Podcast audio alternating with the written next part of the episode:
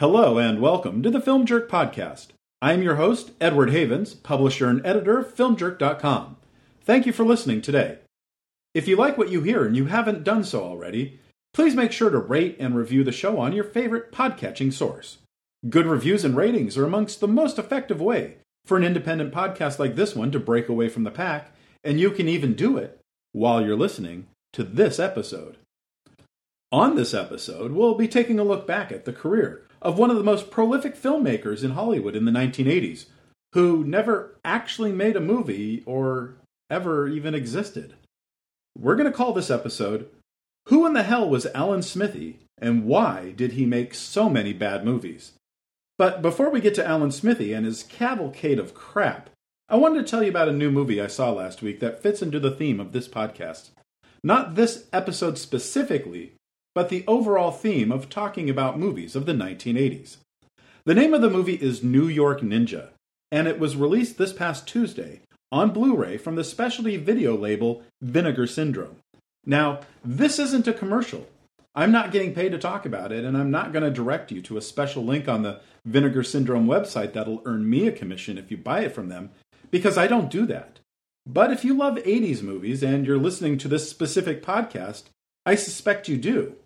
And this movie is one you might want to keep an eye out for. Now, the movie itself is not that good. It tells the story of an average Joe in New York City in the 1980s who becomes a crime fighting vigilante after his pregnant wife is murdered, and the police are powerless to solve the crime.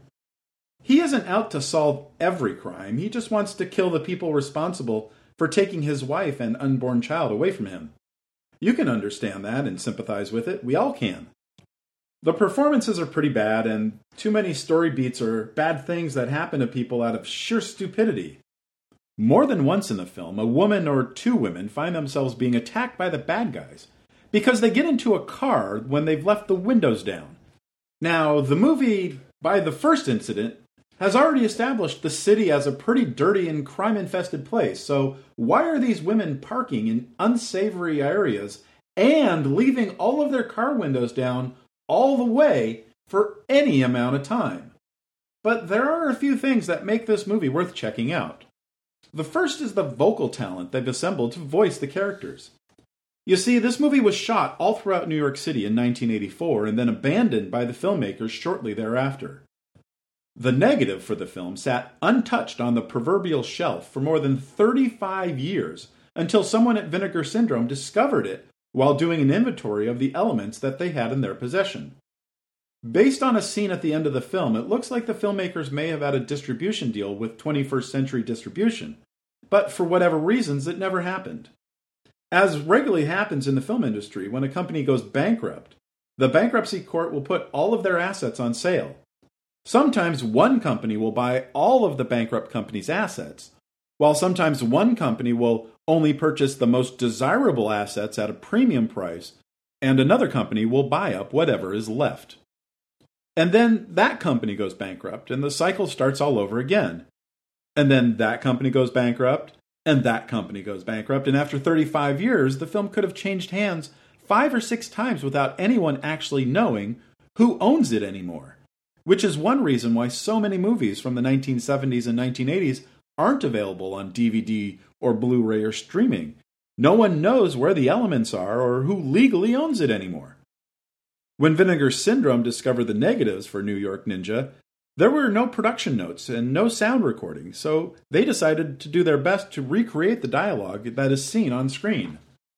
Once the negative was cleaned up, and let me say the film looks fantastic for a low budget indie movie that's been sitting untouched for three and a half decades, Vinegar Syndrome hired some of the better known B movie actors of the decade to reloop the dialogue, including Michael Berryman, Leon Isaac Kennedy, Ginger Lynn, Linnea Quigley, Cynthia Rothrock, and, as the New York Ninja, Don the Dragon Wilson. Come on already, that's insane! But what I love most about the movie is that it is a newly rediscovered time capsule for a time and place in the city I love and never got to experience firsthand.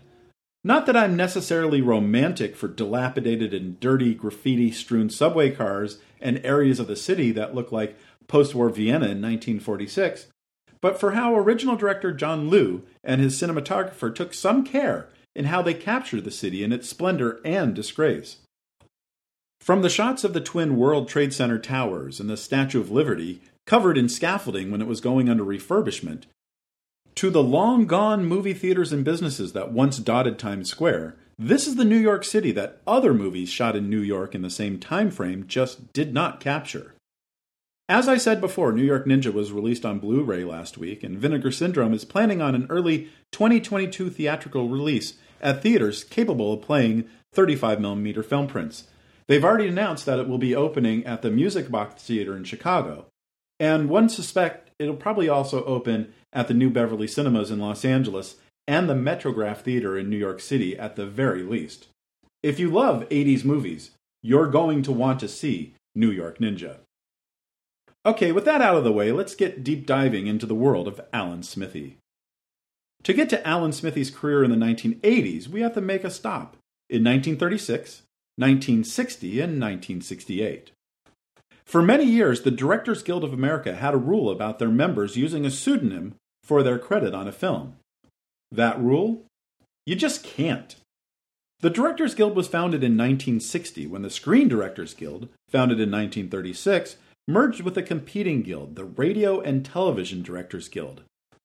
The Directors Guild, henceforth to be referred by its most oft used moniker, the DGA, is a craft union that represents directors and members of a directorial team, which includes, depending on whether it's for a movie or a television show, or for projects shot on location or on sound stages, assistant directors, unit production managers, stage managers, associate directors, production associates, and location managers. The DGA works with various film and television production companies to make sure their members have minimum compensation levels, health insurance, safe working conditions, and fighting for a director's right to have final cut on their film, the right or entitlement of a director to determine the final version of their motion picture that will be shown in movie theaters and on home video. So when you hear about an incident on a set like the recent accident on the Alec Baldwin movie Rust, in which cinematographer Halyna Hutchins was killed due to negligent firearms handling, or when assistant camerawoman Sarah Jones was struck and killed by a train while the production of Midnight Rider was setting up a shot on an active railroad trestle. More often than not, that movie was produced non union to save money, and the director is often not a member of the DGA. In 1968, an unusual situation occurred where the DGA needed to come up with an amicable solution. Robert Totten, a director on such television shows as Bonanza and The Legend of Jesse James, was given the opportunity to direct his first feature film when Invasion of the Body Snatchers director Don Siegel suggested Totten to Universal Studios chairman Lew Wasserman as the director of Death of a Gunfighter, a western starring Richard Widmark, Lena Horne, and Carroll O'Connor. Widmark and Totten would repeatedly clash over the direction of the movie, and Widmark being the bigger name on set, was able to successfully lobby Lew Wasserman to remove Totten from the film and replace him with Don Siegel. When the film was edited together, Siegel refused to take any kind of credit on the film as he felt that more than 75% of the final edit was footage directed by Totten. Totten refused directing credit because he was rightfully ticked off about being fired off the film. The DGA couldn't let a major motion picture from a major motion picture studio get released without a credited director. And after a hearing where the board watched the movie and spoke to both Totten and Siegel, decided that the film did not represent either director's creative vision. What to do? What to do indeed. They decided to create a pseudonym that would be used by DGA Guild members whenever they wanted their names removed from a project. The DGA board would agree on the name Al Smith. That was until they discovered they already had a director in the guild named, you guessed it, Al Smith. Then they thought of Al Smythe, with a single E at the end of the last name. But how to pronounce that? Smith? Smythe? Smithy? When someone in the room said Alan Smithee, they had found their pseudonymous persona. Death of a Gunfighter would be released into theaters on May 8, 1969. It would enjoy some box office success, and somewhat ironically, critics were on board with the film and its quote unquote new director. Yes, I'm using air quotes when I say new. Smithee's direction would get positive notices from the New York Times and from a young film critic for the Chicago Sun-Times named Roger Ebert, who would note in his review of the film that Smithee, a name he was not familiar with, allows the story to unfold naturally. You see, to maintain the illusion, neither the DGA nor Universal Pictures made any mention to the press or the public about their decision for the final credit on the film. And for many years, the DGA would keep up the facade that Smithee might have been a real filmmaker. Alan Smithee would only get credited on two films throughout the 1970s Fade In, starring Burt Reynolds and directed by actor and filmmaker Jud Taylor, which had actually been shot in the summer of 1967 but not allowed to escape from the vaults of Paramount Pictures until it was shown on some nascent pay cable movie channel in 1975, and 1978's The Barking Dog, a TV movie for which the name of the real director has been lost to time. But with the start of the 1980s, Alan Smithee would be employed no less than nine times as a director, plus one time as a producer and once as a second assistant director. Smithee would get credited with three films in 1980. Well, two actually. One film called Gypsy Angels was shot in 1980 but abandoned for nearly a decade. Resurrected in 1989 because of the ongoing popularity of a, one of its co stars, Vanna White. Even though the film would also star Rat Packer Peter Lawford, Elizabeth Ashley, Richard Roundtree, and Wonder Woman's Lionel Waggoner, it would finally get released in 1992. But there are no records of who directed the original movie or who directed the additional scenes shot for it in 1989. City in Fear, starring David Janssen, Robert Vaughn, William Daniels, Susan Sullivan, and a very young Mickey Rourke, was a television movie about a news reporter who documents a series of murders of young women throughout Los Angeles. Jud Taylor, who had taken the Smithee name on his Burt Reynolds movie Fade In, I just spoke about, would take the Smithee route here as well. When producers filmed several more scenes of extremely exploitive point blank murders on screen after Taylor turned in his cut, without his consent or knowledge. Taylor would become the only filmmaker who would use the Smithee pseudonym on two films for their initial releases. Linda Stewart, who was hired to write a novel based on the idea, would also have her name removed from the book when the publisher decided to have her book rewritten without her consent or knowledge to add those additional murders in. ABC TV would also find themselves in a similar situation with another movie the same year when Paul Bogart, best known for directing shows like Get Smart and All in the Family, would request to have his name removed from Fun and Games, a Norma Rae like drama featuring Valerie Harper as an ambitious factory worker who finds herself stonewalled for a promotion when she rejects the lecherous advances of her boss. Cliff DeYoung, Max Gail, Peter Donat, and a young JoBeth Williams also starred in the film. There's no information as to why Bogart wanted his name removed from the film, and since he passed away in 2012, it's not like we can ask. Alan Smithee would only show up once in 1981, but not as a director. Mickey Rose's Student Bodies was a parody of the slasher genre that had become popular in the previous few years thanks to films like Halloween and Friday the 13th. Richard Belzer, still a good dozen years away from being cast in his signature role as Detective Munch on the greatest television show ever created, Homicide Life on the Streets, stars as the Breather, who enjoys stalking his potential victims over the phone and really dislikes it when teenagers have sex. Hilarity ensues as the body count rises on screen, literally. Every time someone is killed on screen, a countdown appears on screen to show just how many people have been killed during the course of the movie to that point. But the film itself is so tame, in so much as there is no graphic violence or foul language or nudity, that the movie comes to a complete stop about halfway through. So some kind of authority figure sitting at a desk can explain to us that in order for the movie to achieve an R rating, said film, quote, must contain full frontal nudity, graphic violence, or an explicit reference to a sex act, unquote. Since it is commonly accepted that R rated movies are more popular at the box office, he continues, although that wasn't true in 1981 and it's still not true today, the producers have asked him for the opportunity to say, fuck you. Then a slide comes on indicating that the film has been rated R by the Motion Picture Association of America before the movie continues, which on the surface seems really lame, but it's one of the few genuine moments of biting social commentary within the movie.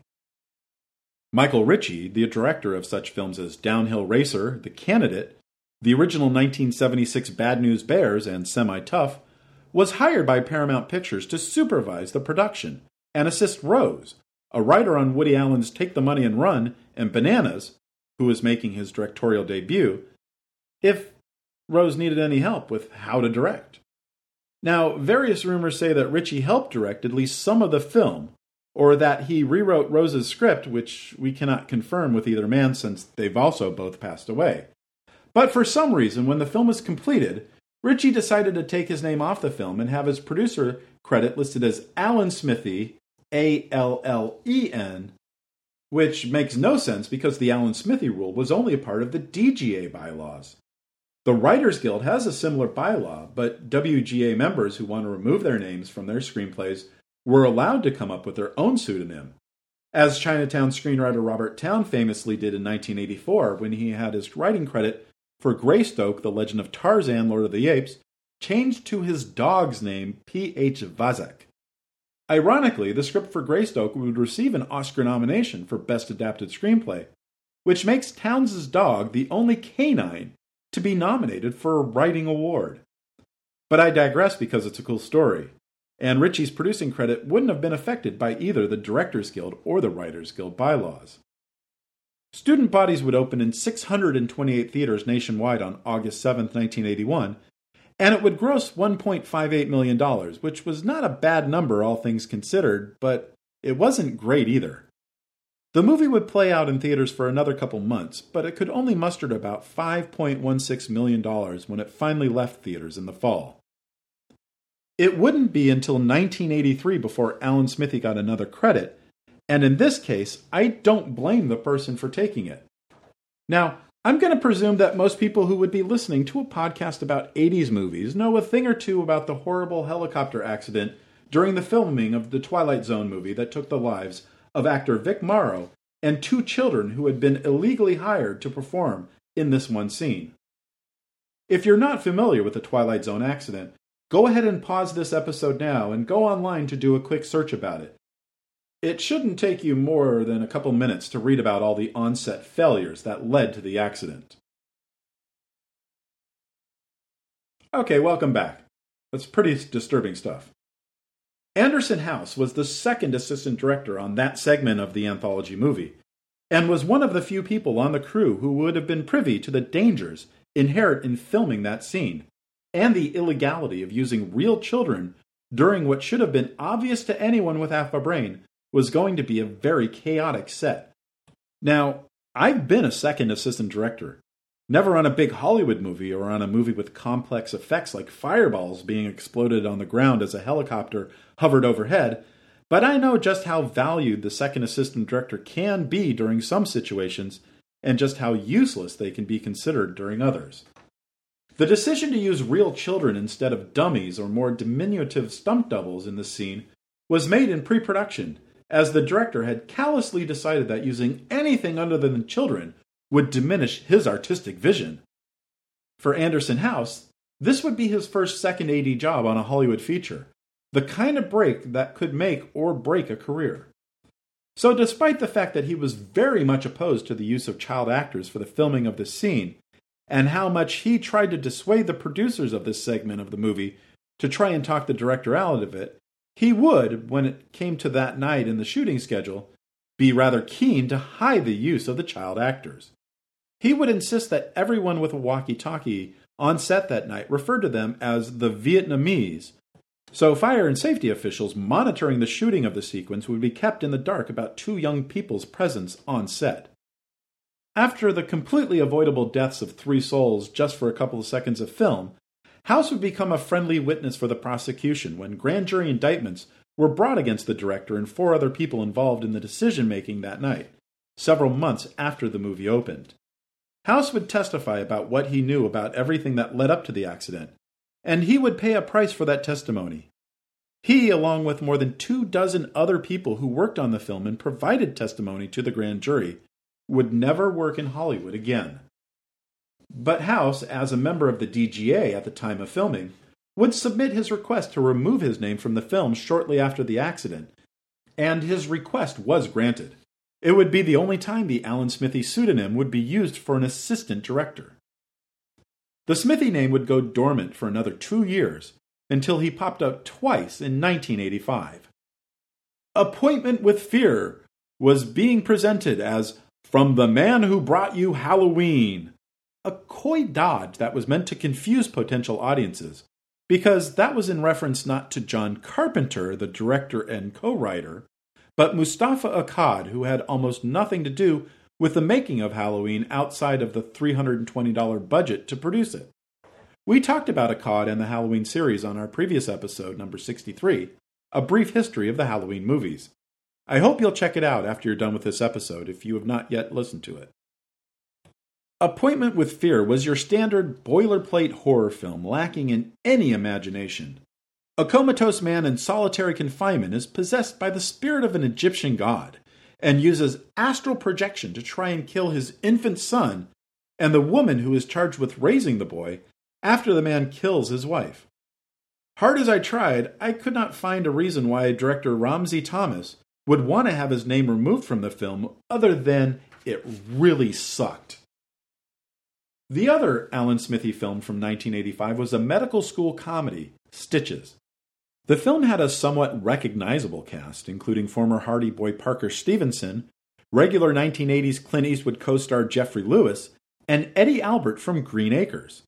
Stevenson and two of his student buddies at a third tier toilet of a medical school get off pulling pranks on their female counterparts. Originally filmed in 1983, it would sit on the shelf for two years until the producers were able to get International Film Market a small independent distributor to give it a regional release in Birmingham, Corpus Christi, El Paso, and Huntsville, Alabama in August of 1985.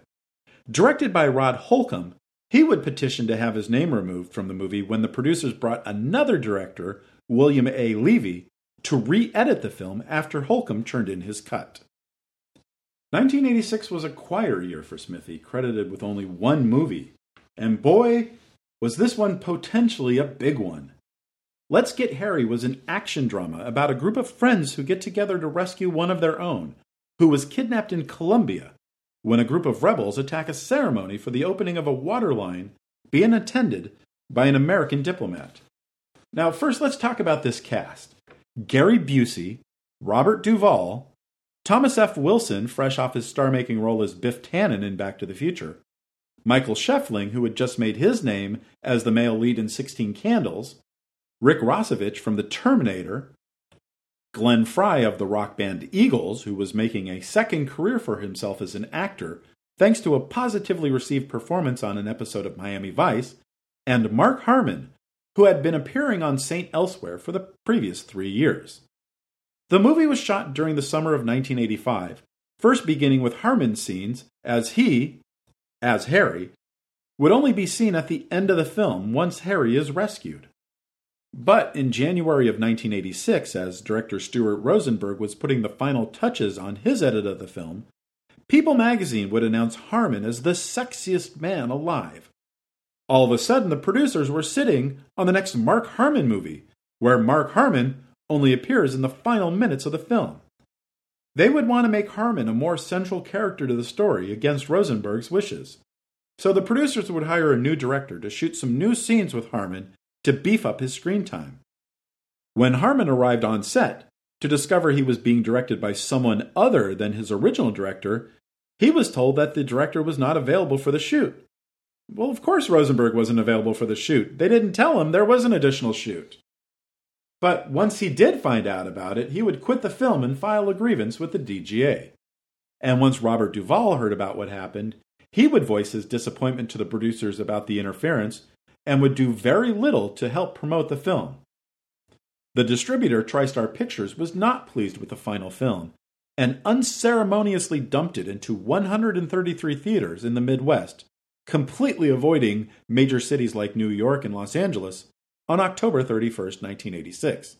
The film would gross just under $141,000. There would be two more Alan Smithee movies in 1987. The first, Morgan Stewart's Coming Home, was a cute little comedy featuring Jon Cryer as the son of a Republican senator who, after being away in boarding school for several years, can't behave to help Dad's campaign for re election, even when he's being threatened with military school, but ends up discovering Dad's top advisors are setting him up to take the fall for their campaign misdeeds. The film is awful, and one has to wonder how actors like Lynn Redgrave, Nicholas Pryor, and Paul Gleason got involved in this mess. And it's clear the movie is a schizophrenic mess. One director, Terry Winsor, shot the film for four weeks before he was fired, and another director, Paul Aaron, would spend six weeks reshooting much of Winsor's material as well as the rest of the movie that still needed to be shot. Winsor would lodge his complaint with the DGA, and upon watching the final film, the DGA decided that neither director had enough of a personal touch on the film to call it their own. I remember when we played Morgan Stewart's Coming Home at the Del Mar Theater in Santa Cruz, and I remember this was the first time I had ever heard the name Alan Smithee, or more specifically, was aware of the name Alan Smithee. I had never seen any of the previous mentioned movies, and I remember thinking that the film was so damn bad I was never going to see another movie made by this hack director. But I would soon learn the truth about Mr. Smithee. I'll get there in a minute. Smithee's other movie for 1987 was Ghost Fever, an alleged comedy featuring Sherman Hemsley from The Jeffersons. And for a comedy, the plot was insanely complicated. Two police officers in rural Georgia are sent to serve an eviction notice on a historic plantation. Two ghosts, a former owner of the plantation and one of his former slaves who worked the land, decide to do what they can to prevent the eviction. The officers, while exploring the house, discover a hidden lab that was used to experiment on and torture the slaves. Some freaky stuff starts happening in the house around the officers, which causes confusion to the two ghosts because they're not causing it. Then there's zombies and vampires and more ghosts in a boxing match where Sherman Hemsley from the Jeffersons somehow beats a boxer played by former world heavyweight boxing champion Smokin' Joe Frazier, and an unbelievable ending featuring the deaths of the two officers that will truly make your head spin. Oh, did I mention this was a PG family friendly movie? How bad is Ghost Fever?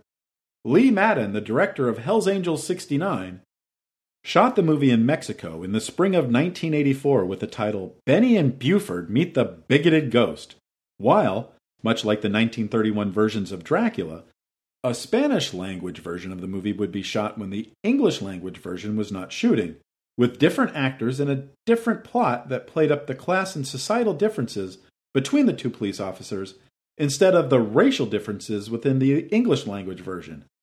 Except the films were shut down about halfway through production. When production resumed in the fall of 1985, Madden was out as director and the Spanish language version of the film would be abandoned.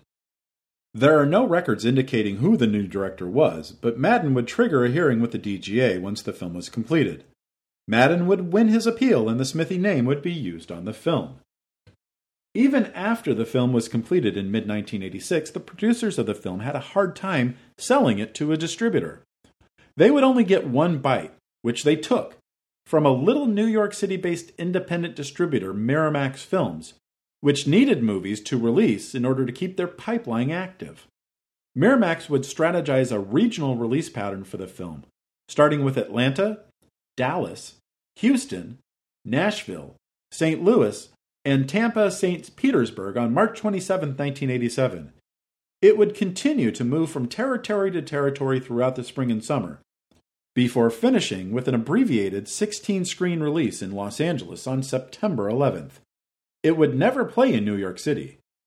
The advertising, which attempted to lure fans of a certain ghost themed blockbuster from three years earlier, promised Hemsley was hot on the trail of the ghost Too Bad to Be Busted. But the film would not be nearly as successful. Of the few papers that even ran a review of the film, Leonard Klady of the Los Angeles Times, in a notice that wouldn't run in the paper until the following Wednesday, would start with Ghost Fever is frighteningly bad before dropping notice the film was from a fictitious filmmaker. In fact, Klady's review of Ghost Fever was published three days after the same newspaper dropped a much longer article from him about Alan Smithee called The Strange, Faceless Tale of Alan Smithee, Man of Mystery, in which he broke down how the Smithee pseudonym system worked. Klady would note in the 1987 Directors Guild bylaws there was an entire section devoted to Alan Smithee on how the board goes about with the hearings when requested by a filmmaker, how they determine when a filmmaker is allowed to use it, how said filmmaker must forego any future compensation should they go this route, and how the director wishing to use the pseudonym must refrain from discussing the film or their role in it afterwards. Also in the article, John Rich, an executive producer on the then popular television show MacGyver, proclaimed it was he who had come up with the name Alan Smithee in 1969. But, as I will mention a little bit later, this was years before the mass public acceptance of the internet. So that article that had dropped the truth about Alan Smithee would have only been seen by those who read the Times' calendar section on Sunday, September 13th, 1987. The final Smithee movie of the 1980s was 1987's I Love New York, written and directed by fine art photographer Gianni Bozzacchi. Scott Baio starred as a semi autographical version of his director, an Italian American photographer struggling to make it in the New York City art world, who meets and falls in love with the daughter of a revered stage actor played by Christopher Plummer. If you've never heard of the movie, that's okay. It never got released into theaters and has only sporadically been available on home video from time to time. There were a few other instances of the use of the Alan Smithee name when a film that had been released in the theaters was re edited for television without that director's input, and they would disown that version. When the 1984 version of Dune was edited into a two part, four hour movie for broadcast television in 1988, Director David Lynch would not allow Universal or the network to credit him. The director of the broadcast version was Alan Smithee, while the screenplay, also written by David Lynch, would be credited to Judas Booth. When the 1989 Japanese movie Gunhead, directed by Masato Harada, was altered for its American release, Harada asked through the Japanese Directors Guild for the Smithee credit to be used and got it, even though he wasn't a member of the American Directors Guild professional courtesy between fellow guilds. In the 1990s, Alan Smithee became even more prolific, credited with directing more than a dozen movies, including 1990's Catchfire, actually directed by Dennis Hopper, the 1990 Cheech Marin comedy The Shrimp on the Barbie, the 1984 Showtime sequel to The Birds, and the fourth entry in the Hellraiser series, 1994's Bloodline. Smithee would even make his first foray into animation director in the decade when he was credited with an episode of the Mighty Ducks animated television series. And Oscar winning director William Friedkin, ever the hothead, objected to the version of his 1990 film The Guardian that was edited for cable television and called for a slightly altered moniker Alan Von Smithee. Lord knows why he needed to have the Von part added. Michael Mann would ask for the Smithee name to be used on two of his movies when they were edited for television 1995's Heat and 1999's The Insider. Alan Smithee would officially pass away in 1999 thanks to a pair of dreaded diseases the Internet and Joe Eszterhas. Before the Internet became a thing in most people's lives, the truth about Smithee was passed along in hushed whispers between friends who had heard from other friends who had heard from other friends about this crazy rumor coming out of Hollywood. Because, really, how the hell could one person keep getting hired over and over again when they could only make the lousiest of movies? And unless you read those years old articles like the Leonard Klady one I mentioned earlier, that's all they were rumors and whispers. One person who would have a first hand source of that kind of whisper campaign was Hollywood screenwriter Joe Eszterhas. By 1995, he was one of the hottest screenwriters in Hollywood. After getting his start writing the script for Sylvester Stallone's Fist in 1978, Eszterhas's career really took off with his second screenplay, 1983's Flashdance, which became an unexpected smash hit. 1985's Jagged Edge with Glenn Close and Jeff Bridges was another hit, as was 1992's Basic Instinct, for which he earned $3 million to write. He continued to earn massive paychecks to write movies such as 1993's Sliver, 1995's Jade and Showgirls, and 1997's One Night Stand. He was the king of the sexy and the sleazy, but what he really wanted to do was write comedy. So he would write a comedy called Burn Hollywood Burn, and he would take a Writers Guild minimum to get the Walt Disney Company to make it under their more adult Hollywood Pictures banner. Eric Idle would star as a filmmaker named Alan Smithee, who, after years of making lousy movies, is finally given the chance to make a big budget movie called Trio, starring Jackie Chan, Whoopi Goldberg, and Sylvester Stallone. Once the film is completed and Smithee turns in his final cut, the studio takes the film and recuts it, prompting Smithee to want to remove his name from the film. But since Alan Smithee is the name the DGA uses as a pseudonym, he has no other recourse than to break onto the studio lot, steal the negative, and go on the run, threatening to burn the film. Alongside the third funniest Python, the film also stars Ryan O'Neal, Chuck D from Public Enemy, Coolio, Stephen Tobolowsky, and for some damn reason Harvey Weinstein, but not playing himself. The film also features cameos from Chan, Goldberg, and Stallone, former Paramount studio president and producer Robert Evans, Billy Bob Thornton, Larry King, Lethal Weapon writer Shane Black, former Paramount vice president of production and variety editor Peter Bart, and screenwriter Joe Eszterhas. The $10 million movie was directed by Arthur Hiller, whose CV included The Out of Towners, Plaza Suite, Silver Streak, and The In Laws, and was nominated for an Oscar for directing Love Story in 1970. But by 1997, he had been on a long time losing streak, so this was a chance to create something new and fun and exciting for a studio. But when Hiller turned in his final cut of the film to Disney, they didn't like the film and allowed Eszterhas, who also produced the film, to recut the film. When the director saw the Eszterhas cut, he went to the DGA to have his name removed from the film, which made Burn Hollywood Burn about a filmmaker named Alan Smithee who can't remove his name from that movie because the only pseudonym he can use is Alan Smithee, an Alan Smithee film. Disney would take the whole meta thing one step further by renaming the movie an Alan Smithee film, Burn Hollywood Burn, when it was time to release it into 19 theaters on February 27, 1998. But you can't accuse Disney of burying the movie. Amongst those 19 screens opening the film were three of New York City's most prominent theaters the City Cinema, the Lincoln Square Cinemas, and the Village East Cinemas and in Los Angeles at the AMC Century City 14 and the Laemmle Sunset 5 in West Hollywood. Disney would buy full page ads in the New York Times and the Los Angeles Times to promote the film, and included what appeared to be positive blurbs about the film from such critics as Martin Grove from The Hollywood Reporter and Stephen Farber of Movieline magazine. But after three days, the film would only gross $28,992 and Disney would stop tracking it after the end of the week, with a final reported box office grand total of just $45,779. And as of November 2021, the film has an 8% rating on Rotten Tomatoes, with the two contemporary positive reviews coming from Farber and Mick LaSalle of the San Francisco Chronicle, as well as a 2006 review from a website called Combustible Celluloid.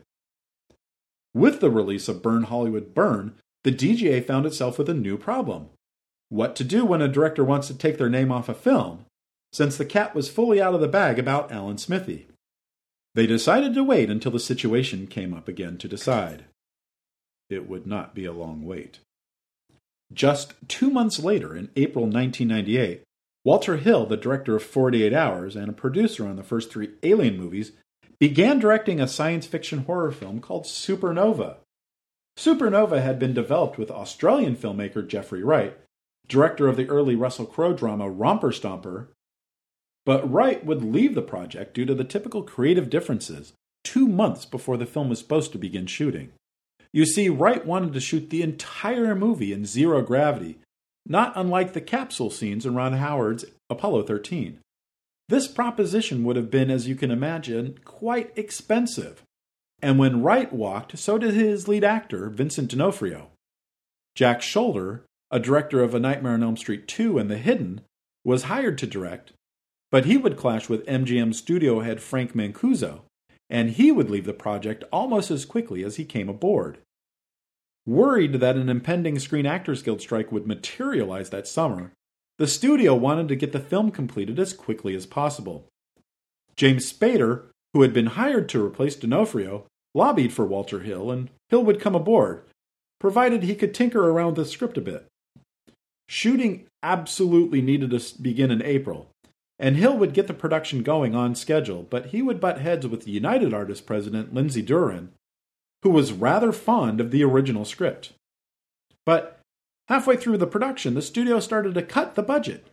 Planned scenes were cut out by the studio days before they were scheduled to shoot, leaving Hill and his team scrambling to try to find a way to get the information those scenes contained to move the overall story forward back into the story. Shooting would end in July 1998, and Hill would spend the rest of the year editing the film together, while he waited for James Cameron's special effects house Digital Domain to complete the outer space effects. In early January 1999, MGM scheduled a test screening of the film against the wishes of the director, who voiced his concerns that the screening would be a complete disaster due to the number of missing effects shots. He would also request a few weeks and a million and a half dollars to shoot some reshoots to tighten up some of the story issues that came up while editing the film. The studio would refuse and ran the test screening as planned.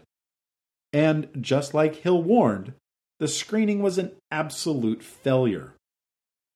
The day after the screening, Hill tried to set up a meeting with Frank Mancuso about the screening, but Mancuso refused to meet with the director. Hill told the producers that he would not return to work on the film until he could have a meeting with Mancuso. Mancuso told the producers he wouldn't meet with Hill until Hill returned back to work. So Hill quit the project and filed a grievance with the DGA. MGM, who already had $60 million in the film, called up Jack Sholder and asked him to come in to re edit the film. The studio would also spend $2 million for Sholder to shoot some new scenes to compensate for some of the scenes he would take out of Hill's cut of the film. He would also be given the opportunity to have a new score composed and recorded for his cut. Once Sholder completed his work on the film and Digital Domain delivered the rest of the effects work missing from Hill's cut of the movie, MGM ran another test screening, which scored just a bit better than the original test screening. But between the scheduling of that screening and the running of that screening, Frank Mancuso was let go of the company, and the new executives felt the scores weren't good enough to move forward with that cut. They would call Walter Hill up and ask him to come back to the film. Hill said he would do it if he was given $5 million to shoot the footage he originally wanted to shoot before the first test screening. The new executives decided instead to put the film on the proverbial shelf. A few months later, the new executives would call on MGM board member Francis Ford Coppola to supervise yet another edit of the original footage. Coppola would be given a million dollars to do some work, which included digitally adding the faces of James Spader and Angela Bassett onto the bodies of two other actors during a weightless sex scene. Except when the studio ran a test screening of the Coppola cut of the film, it would score even lower than either Hill's cut or Sholder's cut. So the studio decided to just cut their losses and release the Coppola cut of the film, scheduling it for release on January 17, 2000. When the final edit of the film was completed, the DGA would screen two versions of the movie Hill's version, with the missing effects added in, and Coppola's version. The DGA agreed that Hill's vision of the film had been severely compromised and would allow him to remove his name from the film but what name would he use? Sholder and Coppola wouldn't take credit, and the Guild had already officially retired the Alan Smithee moniker. So, for the first time in DGA history, the director removing their name from a project got to choose the name of the director that it would be credited under. Hill would choose Thomas Lee. Since then, there are only two known instances of a member of the DGA removing their name from a film and using a new pseudonym. In 2015, Millennium Entertainment would release Accidental Love, a romantic comedy with Jessica Biel and Jake Gyllenhaal that had originally been shot by Silver Linings Playbook director David O. Russell under the title Nailed back in 2008. The problems with the making of that film could fill an entire podcast episode on its own. Suffice it to say that after numerous budget issues that caused the production to repeatedly shut down and start back up again multiple times, Russell would leave the project in 2010, and the film would be credited to Stephen Greene. The $26 million film finally got released in 2015, first on VOD in February, before opening in 10 theaters the following month it would gross a paltry $4,500. A year later, first time director G. Malik Linton removed his name off the Keanu Reeves Ana de Armas thriller Exposed when distributor Lionsgate re edited the film to emphasize Reeves' police officer character after failing to realize the film they were financing was a bilingual drama that focused on child sexual abuse, mass incarceration, police violence, and violence against women at the hands of those the public used to entrust to protect them. The $6 million film would only get a token theatrical release, earning a bit more than $260,000 at the box office. But even though the Alan Smithee name was retired by the DGA in 1999, it still gets used occasionally by directors of independent films who are not bound by the DGA bylaws. Those films include a Kiefer Sutherland movie called Woman Wanted, which was actually directed by Kiefer Sutherland, and a Dutch film called Eep, in which Rita Horst took Ellen Smith as the pseudonym for her film. Thank you for joining us. We'll talk again in two weeks when episode 65, The Orphans, is released.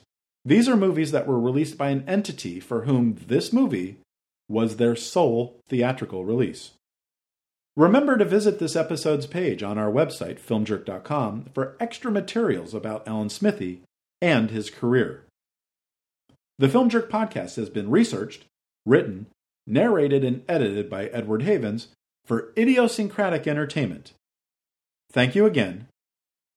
Good night.